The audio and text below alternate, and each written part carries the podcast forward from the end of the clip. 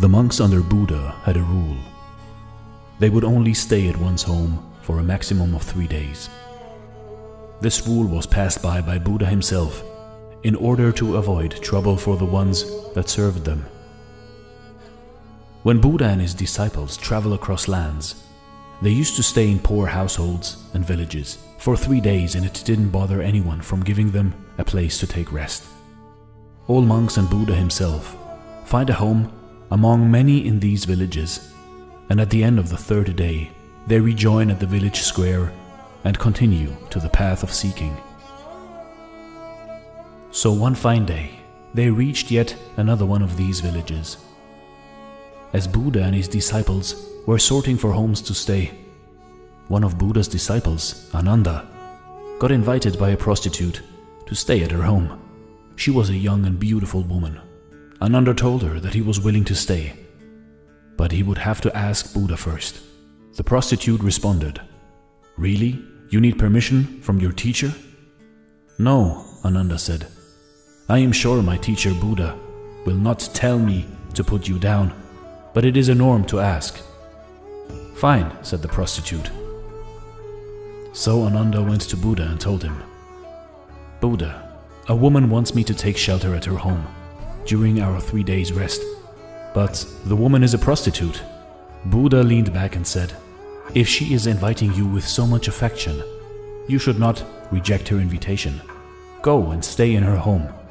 This didn't go well with Buddha's other disciples, who started questioning. Why send him to a prostitute? This is against a monk's code of conduct. Buddha answered, Well, I guess we will find the truth in three days. And the disciples went silent. Ananda went to the prostitute's home and stayed there for three days.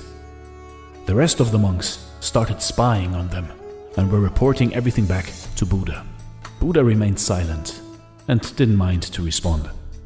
On the first day, they hear music, Ananda and the woman singing.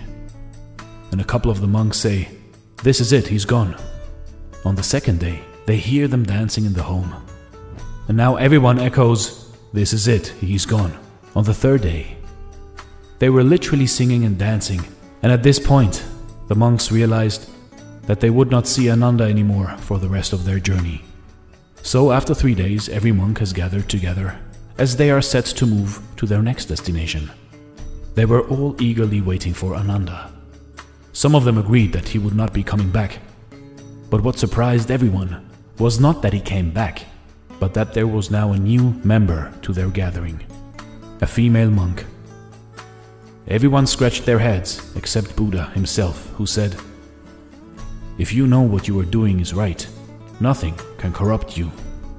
Instead, you change the corrupted.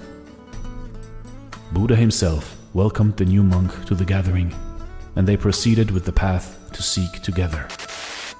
You see, in life, nothing can corrupt your mind if your willpower is strong enough. In our society these days, we are growing increasingly suspicious of each other. But we are all here to save each other, to help each other. Don't judge a book by its cover. Every one of us deep inside is the same, deserves the same chances, and no chit chat, chattering about what is new in the village or in your town. Stay calm, stay modest, and always believe